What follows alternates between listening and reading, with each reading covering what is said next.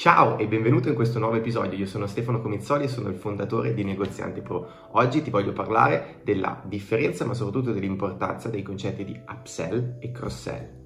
Allora, partiamo dal concetto di upsell o upselling. Che cosa significa fare un upsell? Ok? Fondamentalmente significa fare una vendita aggiuntiva, quindi all'interno del tuo negozio di abbigliamento significa vendere un prodotto eh, in più oppure un prodotto di fascia superiore o con un prezzo superiore rispetto al prodotto che il cliente sta chiedendo che pure magari stai già vendendo. Ti faccio un esempio pratico, se il cliente magari viene da te per acquistare un paio di jeans, fare un upsell significa vendere un um, prodotto di fascia superiore, quindi magari un, uh, un paio di pantaloni, un paio di jeans che costano di più rispetto al prodotto che il cliente aveva intenzione di acquistare inizialmente, oppure vendere eh, più quantità dello stesso prodotto, quindi se il cliente magari entra per acquistare solo un pantalone, vendere più pantaloni, più paia di, di pantaloni, eh, questo significa fare upselling. Mentre cross-selling che cosa significa?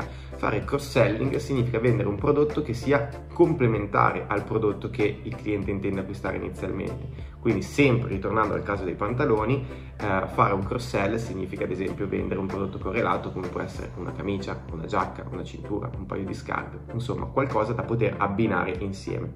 Questi due concetti perché sono importanti?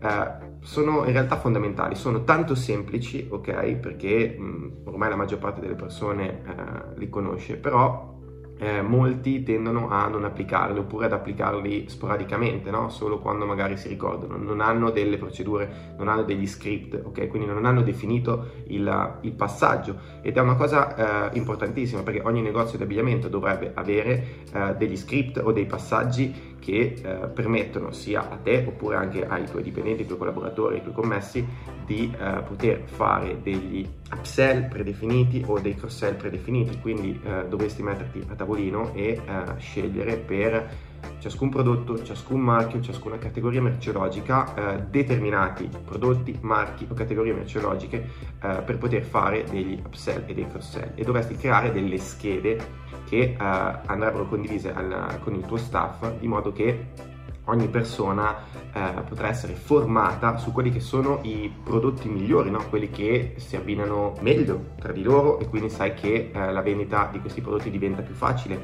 ok? Vendendo i prodotti in maniera con- combinata, oppure quali sono i, i, i prodotti da spingere magari in, in, fase di upsell, perché magari su quel determinato prodotto hai un ricarico maggiore o una profittabilità maggiore, no? quindi un, un, maggior margine. E questi sicuramente sono, eh, ripeto, concetti semplici perché sono veramente basilari, no? ormai chiunque parla di upsell, cross-sell, eh, si parla sempre magari dell'esempio di, di, McDonald's o di Amazon, anche io li ho citati all'interno del mio libro, perché sono quelli più comuni, no? fondamentalmente noi eh, siamo stimolati da costanti upsell e cross-sell praticamente ogni giorno e, eppure ci dimentichiamo sempre di implementarli all'interno del nostro negozio di abbigliamento. Spero che questo video ti sia piaciuto, fammi sapere qua sotto nei commenti magari qualche idea di upsell o di cross-sell che magari stai anche già implementando all'interno del tuo negozio e non dimenticarti di iscriverti al canale e di mettere un like. Io ti aspetto alla prossima. Ciao!